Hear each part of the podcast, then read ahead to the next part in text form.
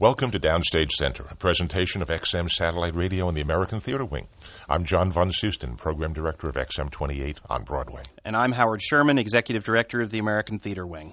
We're sitting face to face today with Jo March, or as she's known in real life, Sutton Foster, currently starring in Little Women. It's the classic tale that every little girl grows up reading. Did you read that when you were growing up, Sutton? I didn't. Did not. Isn't that horrible? And you admit that in public. I do admit it. you know, I it, I was familiar with the story growing Uh-huh. up, but I never actually sat down and read the novel. Um, I have thus read it Uh-huh. in preparation for doing the Broadway musical.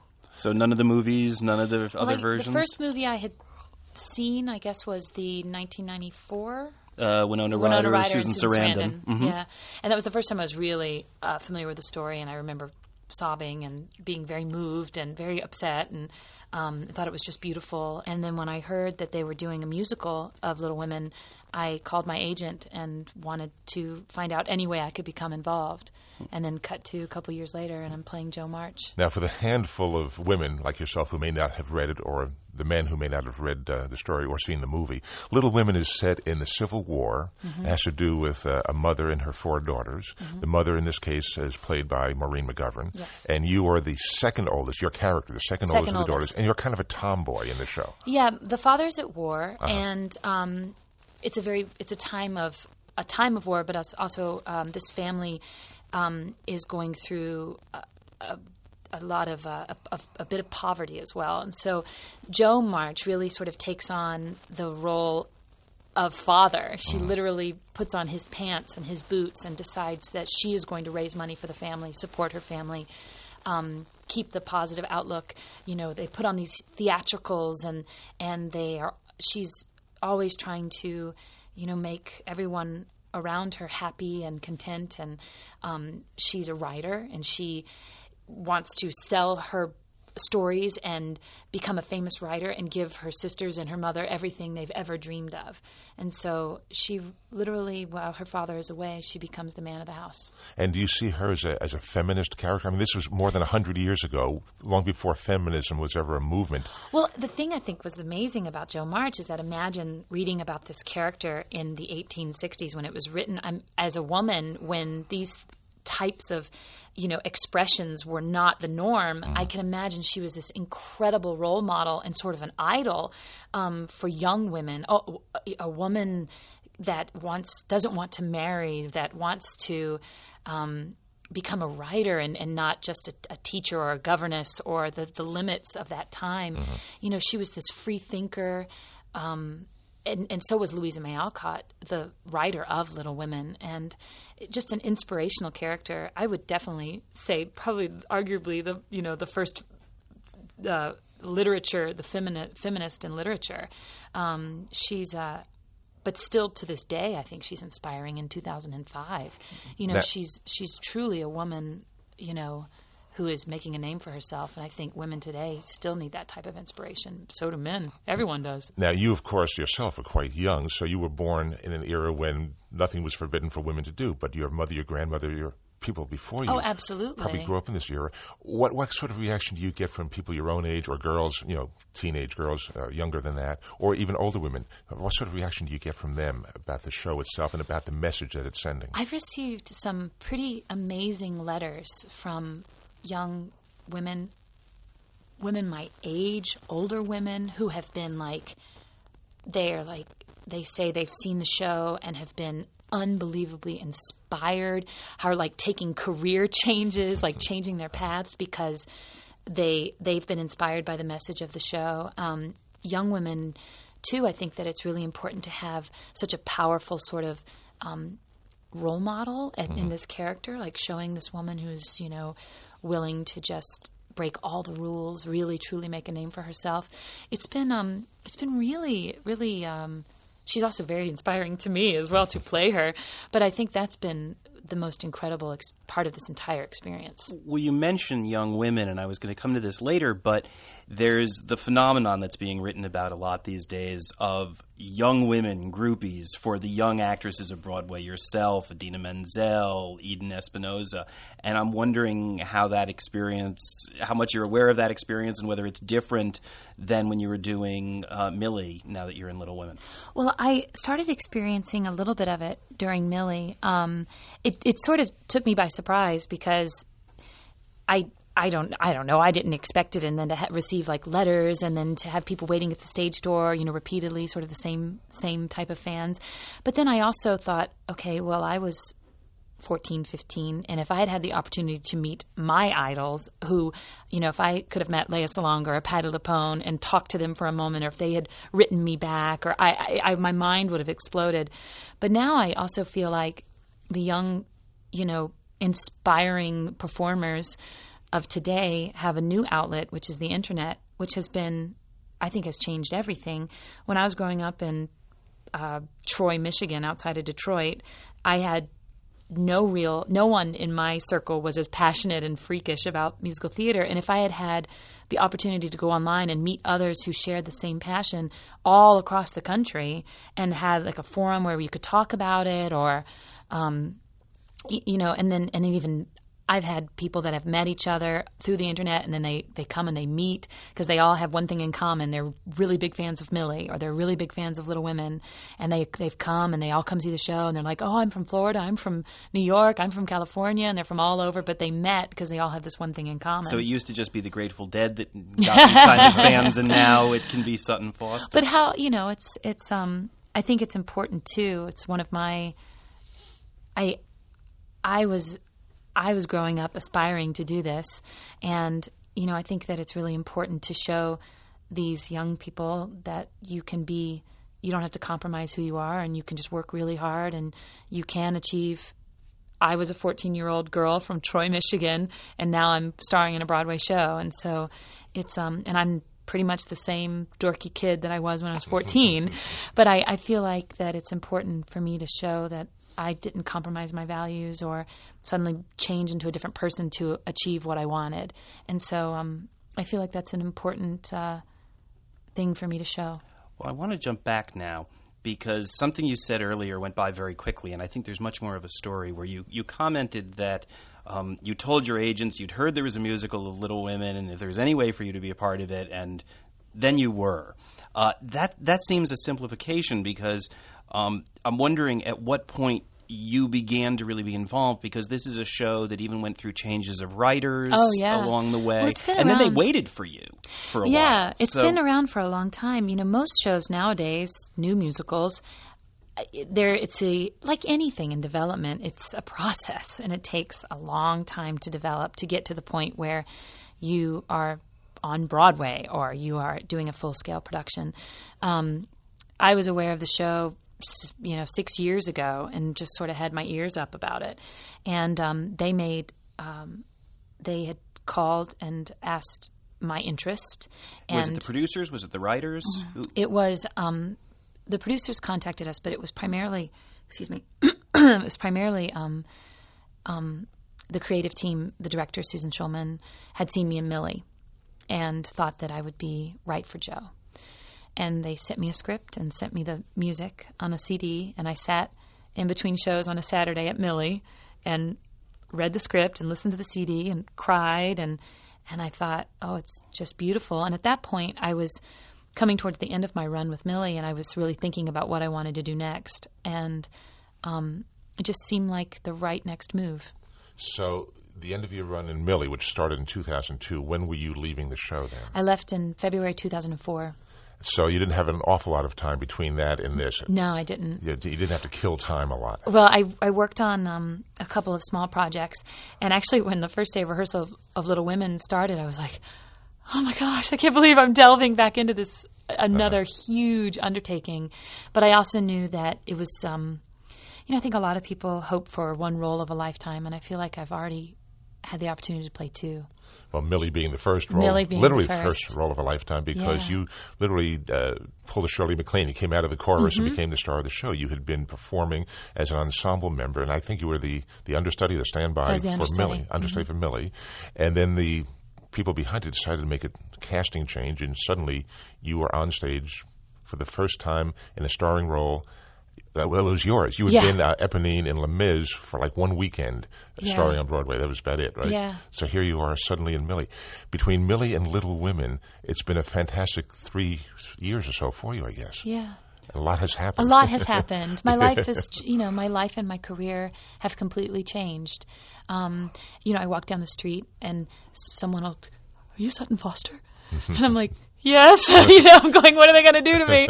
but you know, it's it's um, uh, it's everything. Has I have two cast albums. You know, original Broadway cast recordings. Um, all of these things that I always wanted. I've always dreamed of. Well, you well, know. there's a segue, which is we really ought to probably play something from, from one Oh, of those cast our- albums. our brand we new- wanna, Want to play something from, from Well, the cast album of Little Women? Yeah, why don't we do the most recent first? This is the music of Jason Howland and uh, the lyrics of Mindi Dickstein. And the show had been through a number of changes. And I, we were talking before we went on the air that uh, we had been playing music from the, I guess you call it pre-production CD, which I think you did last August, was it? Mm-hmm. Yeah. Over the summer last Yeah, year. and there were only seven songs on it, and they had pretty much piano Suddenly, here you are with the brand new album, which just has been released in stores recently with full orchestrations. Why don't you pick a number from the, you know, one of your songs from the, the cast album? Tell us a little bit about how it works in the show. Well, at the end of um, the first act of the Mm-hmm. show, um, a lot of things have happened to Jo March. You know, we're this is a um, the entire story of Little Women. Jo ages from 16 to 20. She it's a, truly a coming of age story. She becomes a girl, and then by the end, she's a, a young woman. And at the end of the first act, it's really her declaration and it's her anthem to be more than she even herself thinks possible. And it's her yearning to be astonishing. And it's a song called Astonishing, and it's um, it's a thrill every night to sing.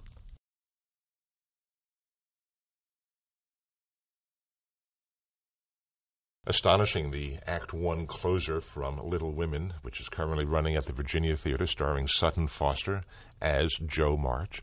Sutton, you mentioned a little while ago that uh, you've grown up in the era of the internet and you've been exchanging emails and that sort of thing with people, like discussion groups and all that. You have your own website, I do. which is oh gosh, What's the I. I, I don't even it- know the address. is it, is it suttonfoster.com? it is not SuttonFoster.com. It's, it's www.geocities.com backslash Sutton Foster Online, or at least that's one that we've found Yeah. for you. Or if you just It's Is Sutton Foster official one? Online. If you Google Yeah. Sutton Yeah, Foster yeah, Online, yeah. you'll find it. Now, on the, on the website, you must get communication from people. Do you respond yourself to the emails that they send you? Um, I, I don't often respond um, via email because my own personal email address I try to keep sacred, but I do respond to fan mail that I get at the theater. Ah, oh, you do? Yeah, I try to. I try to. You know, my um, my dresser. I'm very close with my dresser, Julian. We're we're very good friends, and we'll have picnics in my dressing room in between shows, and we'll go through the fan mail and and read. We read every letter, and um, we really try to respond to to most of the letters that we get. That answers the question I, I've often thought it about. we that we get that we, and it is really for both of us. Especially on Wednesdays and Saturdays when you have two shows. What do you do between shows? I guess that kind of answers in your case at least. Well, I try to lay low. It's you know, doing one show is hard enough. Um, doing two is, is very difficult, especially the second show. Um, so in between, sometimes I go out, sometimes I walk out. I'll meet a friend for dinner, but most of the time I stay in and um, I eat dinner and and just uh, try to lay low, read a book, Try watch some television. Yeah. well, you're on stage a good deal of the time in Little Yes, very much, and very active, Very, very demanding part. very demanding. What's the most fun of the part, do you think? Um, I think her um, her spirit and her and the physicality and the energy. Um, I I really love sort of pouring my whole sort of self into the characters that I play. I've been really lucky. Both Millie and Jo have been incredibly physical, and um, and uh, I've been able to sort of. They're both kind of. Jo especially is very is kind of messy, and it's it's literally like a. a a, a young deer trying to take her first steps, and like, or a colt trying to learn how to run, and um, it's uh, it's really exciting. I, I I love that idea of um, going on a journey with a character too. At the top of the show, uh, you I don't know where she's going, but ultimately I do. But I can just sort of get on the train and let it take me. Well, because you've kind of read the scripts. You, and Well, you, yeah, You know it ends. and I did it the night before. Right. But it's it's um it's really it's kind of like a ride, and I it's one of the reasons why I love doing eight performances a week because I get the chance to sort of improve upon what I did the night before every every night. How similar are Sutton Foster and Jo March, or Millie for that matter? How, how much do you resemble the characters you play? Well, um, I've you know I've been really lucky. Both Millie Dillmount and Jo March are very strong women. Millie's sort of objective was to marry her rich boss and to basically that was what she thought would be would make her truly modern and independent in a weird way. Well, that was back in I the know. 1920s, 1920s, right? yeah. And then, of course, Jo March is doesn't want to marry. She wants to become a writer, make a name for herself, and support her family. And I think, as far as like my own mo, I'm similar to Jo March. Sutton is. Um, I also grew up very much tomboy. You know, my priorities were not fashion or makeup or you know I was always the one coming in with scraped knees and running around pinching the boys and you know mm-hmm. trying on the swing sets and the trampolines and inviting my friends over and I literally would force my friends into making music videos, murder mysteries. I have videotapes and I would literally forced them. it was so horrible. I'm like, okay, you're all coming over to my house. You all have to wear a costume, and I've written a, um, a murder mystery. I'm the murderer, and I'm going to kill you all, and then I'm going to kill myself. And I have documented. I have these documented, and they're like ridiculous. But I, I was always very um, theatrical and very uh, creative, and and so is is Jo March. So the number that opens Little Women, an operatic tragedy, where Yes. basically Jo March is staging with her sisters. And One of her blood and guts Yeah, stories yeah. that she wrote. That's she kind of similar to you in real life, is from what you're saying. Yeah, absolutely. Really? Well, Absolutely. As we're talking about you growing up, you, you seem to have made a fairly quick leap from theatricals in the family home into working professionally. And you, you talk about putting this stuff on. Now, we, we should mention that your brother Yes. is also an actor as well as a writer. He and is. was that manifesting itself at the same time that you were doing you were a tomboy or Ab- how did this all absolutely. well, Hunter was always sort of the writer of the family. He's always had a passion for writing. And when we were growing up, um, he's also older than I am, so he was six years older. Um, but w- as we were growing up, we were we became sort of our outlet was really theater. Um, my father worked for General Motors. My mom was a homemaker, so we really didn't have a background in theater or performing or entertainment. And we just we found the theater to be this very safe, wonderful place where we fit in and we belonged and we could express ourselves. And we both, you know, we became involved in high school theater and community theater, um, and and then it sort of naturally, freakishly segued into working professionally. well how'd you get the first professional job My um, mom found a clipping in the Detroit Free Press for the first national tour of the Will Rogers Follies. They were coming to Detroit to audition for the chorus of girls. Now, about a, three weeks earlier were the Tony Awards, and I, of course, watched them with my mom and my dad, and they did "Favorite Son" from the Will Rogers Follies. The line of girls doing um, the intricate hand and the, the tambourine hats, and and I was mesmerized. and you're how old I was 16, and I turned, or just turned 17. And you had been doing in high school. Yes, been I'd work. been doing, but no real professional work. And I turned to my mom and I was like, I could do that because I was tall. I was a dancer. I could sing. I was 17, but I was like, I could do that. And then about three weeks later, she saw the article in the paper and she's like, they're looking for the girls for the national tour. And I was like, well, it must be a joke. Why would they come to Detroit? And she said, well, here it is. And um, so we went down to the Fisher Theater in Detroit, Michigan. My mom and my dad and me. They sat in the audience, and I went up on stage. And Jeff Calhoun was there because he was the associate choreographer for Ro- Rogers Follies, and he taught us. There were about maybe 50 girls from the Detroit area on the stage, and they taught us a combination. We did the combination. We all had straw cowboy hats on, and they made a cut, and then we I was kept, and then I we sang, and they made another cut, and they basically asked two two girls, and Jeff Calhoun came up to me and said, "How old are you?" And I said, "I'll be 18 on my next birthday," but I had just turned 17, and he goes, "Keep keep um keep dancing, and I'll see you in New York."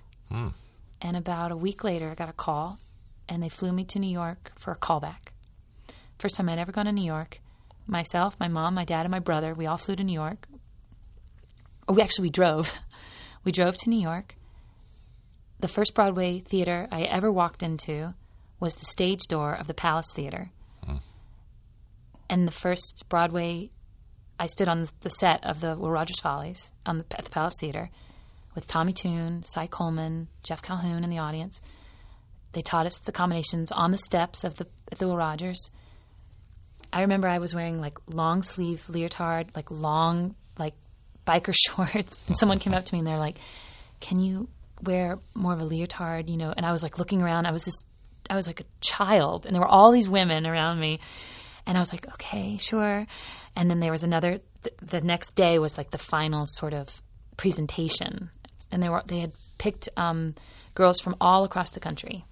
Were there were probably about fifty of us there, and they did we did combinations on the steps and, and they made a cut. And then we sang and they made a cut. And then we danced again and they made a cut. And then they had there were like 24 of us and they stood us in a line across the front of the stage. And they asked six girls to leave. And there were 18 of us on the stage. And tommy tune said you are the cast of the first national tour of the will rogers follies and I was like, "What am I doing here? How did I get here?" And, and you hadn't 17. even seen the show yet. Never seen the show. Yeah.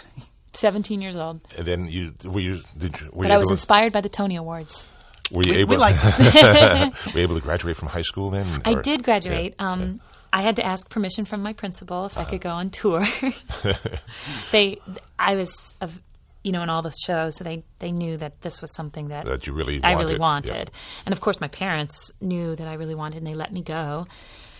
And um, I was able to finish high school through correspondence. So, did your parents ever say to you, "Well, have something to fall back on, like get a teaching degree just in case They this never- showbiz thing doesn't work They out"? never did. Really? Oddly, I think they believed more in me than I believed in myself, Hmm. um, which is rare. I think you know they just they really saw, they really were unbelievably supportive, never pushy, you know, but they were very very supportive about about me really um, going full throttle, you know, and uh, I, I feel really lucky. They've been they've been amazing. Well, they probably knew that you had it in your heart that you really wanted to do it. Yeah, yeah. yeah. What what sort of professional training had you had at that point when you were seventeen? Had you been taking dance lessons? I've been taking lessons? dance lessons since I was like four years old, Uh-huh. um, and primarily most of my experience was uh, training was through it just experience from doing shows. I'd never really taken voice lessons. I take them now. Um, I started t- taking voice lessons really before I started doing Millie because I knew it would be uh, a very difficult undertaking to do such a large large role.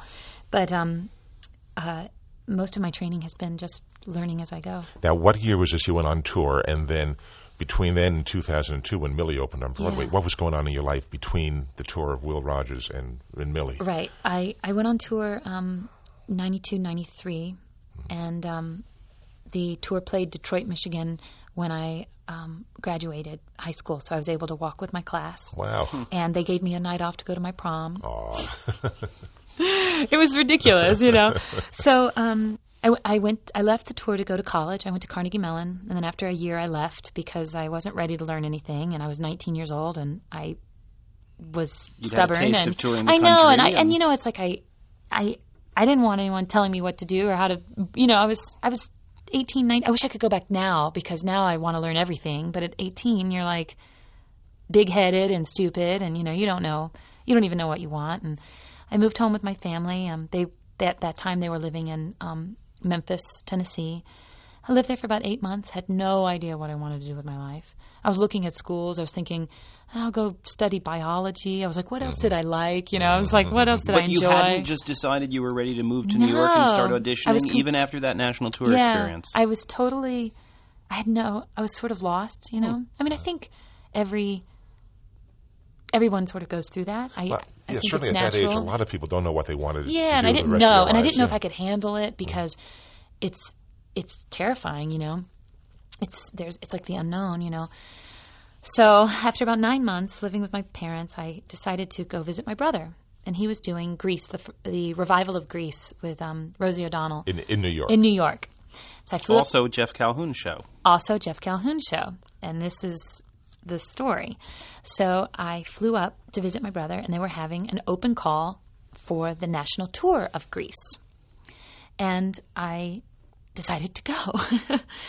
and the night before, Hunter and his um, wife, Jen Cody, who's also in the business and was also in Grease, taught me like the dance combination. So in, I'm in their apartment. I'm learning the dance combination for Grease, like preparing to go in for this open call. And I go in and get kept and I sing. And at the end of my song, and I, of course, Jeff Calhoun is there and he's like, How are you? I haven't seen you in forever, you know? And I'm like, I know.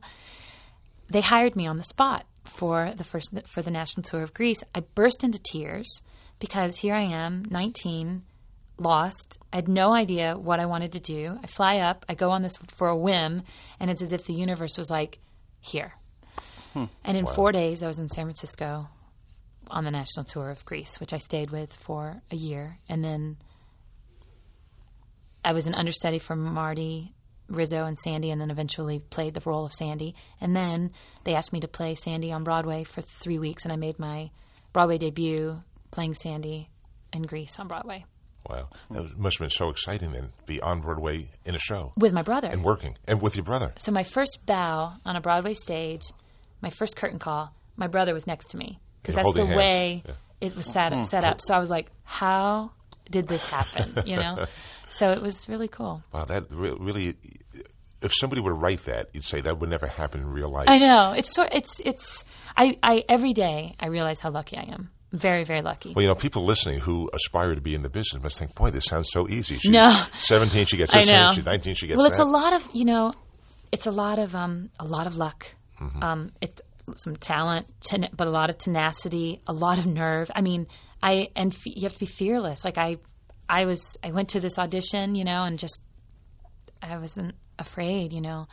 Now after Grease, um, I did the 20th anniversary of Annie, and then the Scarlet Pimpernel, and I was pretty working. I was working pretty consistently after that. Um, Les Mis came next, and then and then Millie. But Millie's a very different story than we spoke earlier, where in the case of Little Women, of course, it was you'd expressed interest, they expressed interest Yeah. in you. They even waited a little while Yeah. so they could accommodate your schedule. Uh, you were at that point a Tony Award winner. Right. Uh, it was very yeah, people were s- asking me my opinions on things as opposed to me begging people to give me a job. a slightly different story with, With Millie. So, Yeah, so tell us about coming into Millie. Well, Millie, I'd heard again. It was one of those things I had heard through the rumor mill that they were thinking about turning Thoroughly Modern Millie, this movie, into a mu- into a stage musical. And again, I called my agent and said, "I've heard that they're doing this musical of Millie, and if they're you know having any auditions." He's like, "I haven't heard anything about it." And about three weeks later, he called me like, "You're right, they are, and you want you have an audition. You're going to go in and audition." And it was for a reading, like very very beginning of the reading, and I was terrible. It was horrible, horrible, horrible. But somehow they gave me an ensemble slot, and I was like, "Oh." So I sat in the back, and I was so excited, and I thought it was so funny, and I thought it was just amazing, and um, and then they, they saw something in me sort of in the back. You know, I was in when and usually in readings there's like the front row of chairs are all the principals and in the back row are the ensemble members and somehow the creative team saw something in me because when they were doing the next sort of round of workshops they called me in for Millie and I was like really and I wanted it so badly and I sometimes when you want something so bad you you can't you can't even do it because you want it so badly. So I I basically just overshot it because I wanted it so bad, and um, so they didn't hire me for Millie, and um, and I was like, okay, okay, okay. And then another round came. They were doing the La Jolla production, and they called me back in to do Millie again. But you were already hired for the ensemble at this point. I wasn't. Oh, you that were- was you just weren't the hired at all. workshop. That was just a workshop. ensemble, yeah. yeah. So I, it just it's just sort of I'm just sort of I guess it was a long process of auditions. I mean, I must have auditioned over like s- seven times. And in the midst of this, they were doing- doing various readings and workshops with various people attached. various Kristin people. Chenoweth was involved Mhm. at one point. Lots of people, so- and I was doing Les Mis on the road, so I was flying in from the road to audition. And I auditioned in L.A. They did some auditions in L.A. and I flew back to New York. And I remember once I missed a flight and I'm crying in the the airport because I I couldn't get there to audition and I wanted it. You know, it's crazy like what what I went through sort of to be seen for the show, and then the way it all turned out. But finally, the La Jolla La production, Jolla, the first I, production. I auditioned and again for Millie, and was down to like the very end, you know, between me and like five other women, and didn't get it. And I was disappointed. And I was walking around the city one day, and I called my agent and I said, you know, if they need an understudy, I would be thrilled to do it. And he was like, I'll call him. Five minutes later, he said, they would love you to be the understudy. And I said, that would just be great. Hmm. And then about, I had done, finished the road of, of Les Mis at that time. So then about, about a month later, Les Mis called and said, we want you to play Eponine on Broadway permanently, offering me the highest salary I'd ever been offered. And I, it was like a dilemma, like take the, the, secure permanent job or take the risk of the understudy. Or, or take the, the case of a show that is running successfully on Broadway versus one that may never even that make may never even make it. Right. Again, we're adding more good stuff to the story that absolutely no mm-hmm. one will believe. And something in my brain, I turned down Les Mis and took the understudy in Millie. Wow. And I, that the rest is sort of history. Well, the, the history, maybe maybe you're too modest to bring it up, is they decided the person they had cast wasn't right for the part, and they offered you then the role. And here they were bringing a show valued at close to ten million $10 million, to which I didn't Broadway. quite realize with- until, with an- like, with an after we had opened. with an unknown name. Yeah. And the the creative people are saying to the financial backers, "Trust us. You know, yeah, this girl's going to be okay." that they did. You know, and they, it's it's um, you know, when I when we when I got when I won the Tony, but then of course, then the Tony Awards and then winning the Tony, Shirley MacLaine Mm-hmm. sent me a bouquet of flowers ah. that said "From one understudy to another." How sweet. Yeah, and I was like, "What is my life?" You know. Well, when when did you wake up and realize the pressure that was on you, the weight you had on your shoulders? You were the you day were, after we opened. The day after you opened. The in other words, you were Day- going through all the all the tryouts, all the rehearsals, all the work, Yeah. getting ready for it. Yeah. Suddenly you open, and then what happened? That next day you read the notices, the reviews. the reviews and then like everything all of a sudden my name is everywhere people love me people hate me. It's like you know you're like huh? Like oh my gosh people are writing about me. People are talking about me in ways that i don't know if i can handle it. And then i went like psychotic for like a couple days. But then i was like oh my gosh 10 million dollars have been riding on my shoulders. I had no idea. Panic you know? But it was um i i think the the the entire two years of millie were I can look back on it now and say, wow, like look at that. Look at it. When I was going through it, it was very surreal, very much a blur, you know. I was probably more insecure than ever, so doubtful, you know. But those are just things when you all of a sudden achieve success. Those are just the ult- you know, ultimately you're like, how do you deal with it, you know? And um, it's uh, it's it was a very intense situation, a lot of pressure, um, but ultimately, you know, really uh, worthwhile. Of course, as Howard mentioned, you did get the Tony for Millie, and you got rave reviews and uh, packed the house all the time. The score was a very bright, bouncy '20s feeling score. Yeah. You had a lot of good numbers in the score. You A can tell I'm, I'm leading up to saying we should play another song. Oh, absolutely. You know, um, when we were in La Jolla, um, this is another good story. When we were in La Jolla, um, they had this 11 o'clock spot number in the show, and they hadn't written a song and um, for it. And so whenever we'd get to it in the run, they would just stop and we'd jump to And the say, next thing. eventually this there was a, will be this was a week before we started previews, and it happened. Um, there was obviously there was someone else playing the part, and then I took over. And um, after I took over, about three days after that, Jeanine Tesori and Dick Scanlon, who were um, Jeanine wrote the music, Dick Scanlon wrote lyrics, and the book for Millie. They said we've written a song, and we've written it for you, and we want you to hear it. And I was like, okay.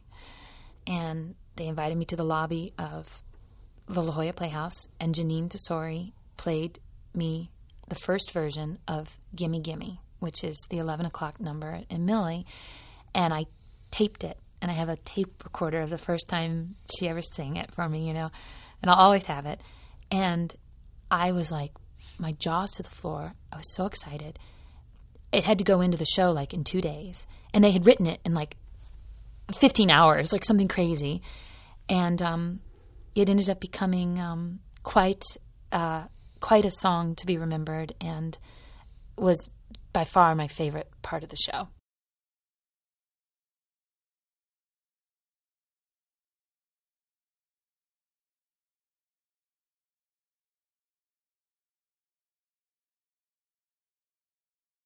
From Thoroughly Modern Millie, Gimme, Gimme. That was such a wonderful story leading in, how they wrote it for you. When you stopped and think about it, as, as you were telling us that a moment ago, I was thinking, well, yeah, um, Irving Berlin used to write songs for Ethel Merman. You hear of other, you know, legendary stars having songs written for them because the songwriters knew their capabilities, knew their Yeah. personalities, knew what they wanted.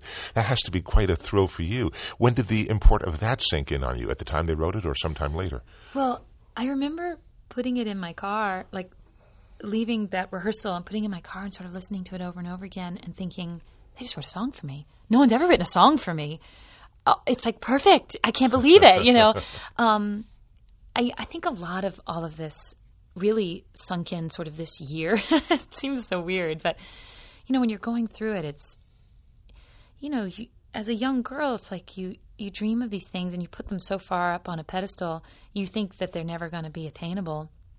You know, even winning a Tony Award, I would practice my speech in my bedroom and think about what I would say, and I would be weeping, and oh, it's you know, and then when it happens, it's this very surreal thing. You know, you really don't you, and then next thing you know, you have a Tony in your house, and so you're like all, all of the things that happen in between the Tony sitting above your computer. It's it's all kind of a blur. That's where the Tony you know, is? Above the it's above the computer? computer. it's being attacked by. Uh, I have like a, a Darth Vader lightsabers one side of it, and then some other scary action figure is getting the other side. That's how we always think of them being stored at the Theater Wing. That's exactly what, what we envision.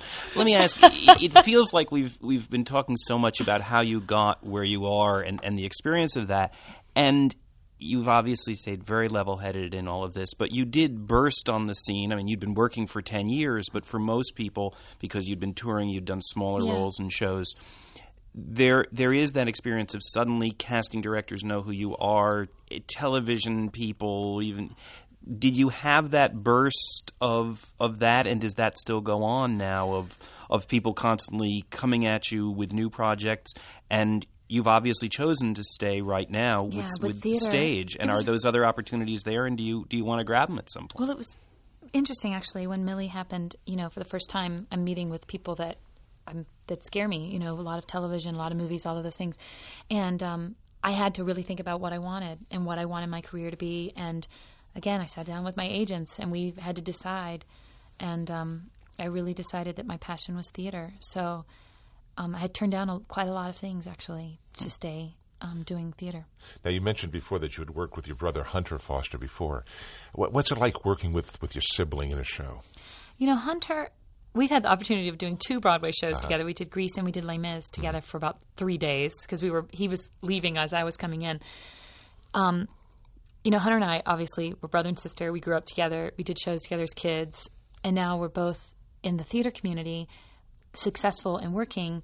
And to be able to work together, and even just to be working, and to be able to go, how this is amazing. And i'm just so proud of him. I think he's exceptional. I think he's unbelievably talented. And i just feel really lucky that we're both we've both um, you know made names for ourselves and that we're doing both doing so well.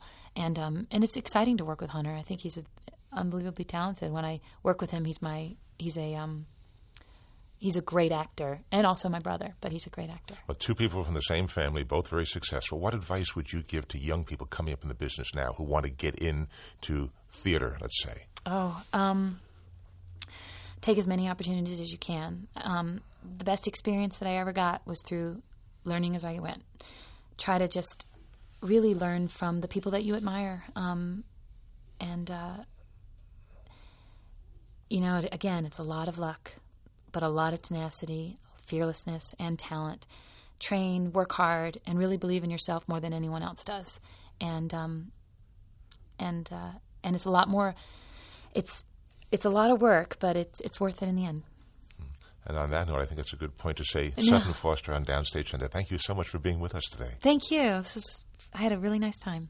Likewise. Thanks. For the American Theater Wing, I'm Howard Sherman, reminding our listeners that these programs and all of the educational and media work of the American Theater Wing is available for free on demand online from www.americantheaterwing.org. And for XM Satellite Radio, I'm John von Soosten for Downstage Center. That's a wrap, and thank you.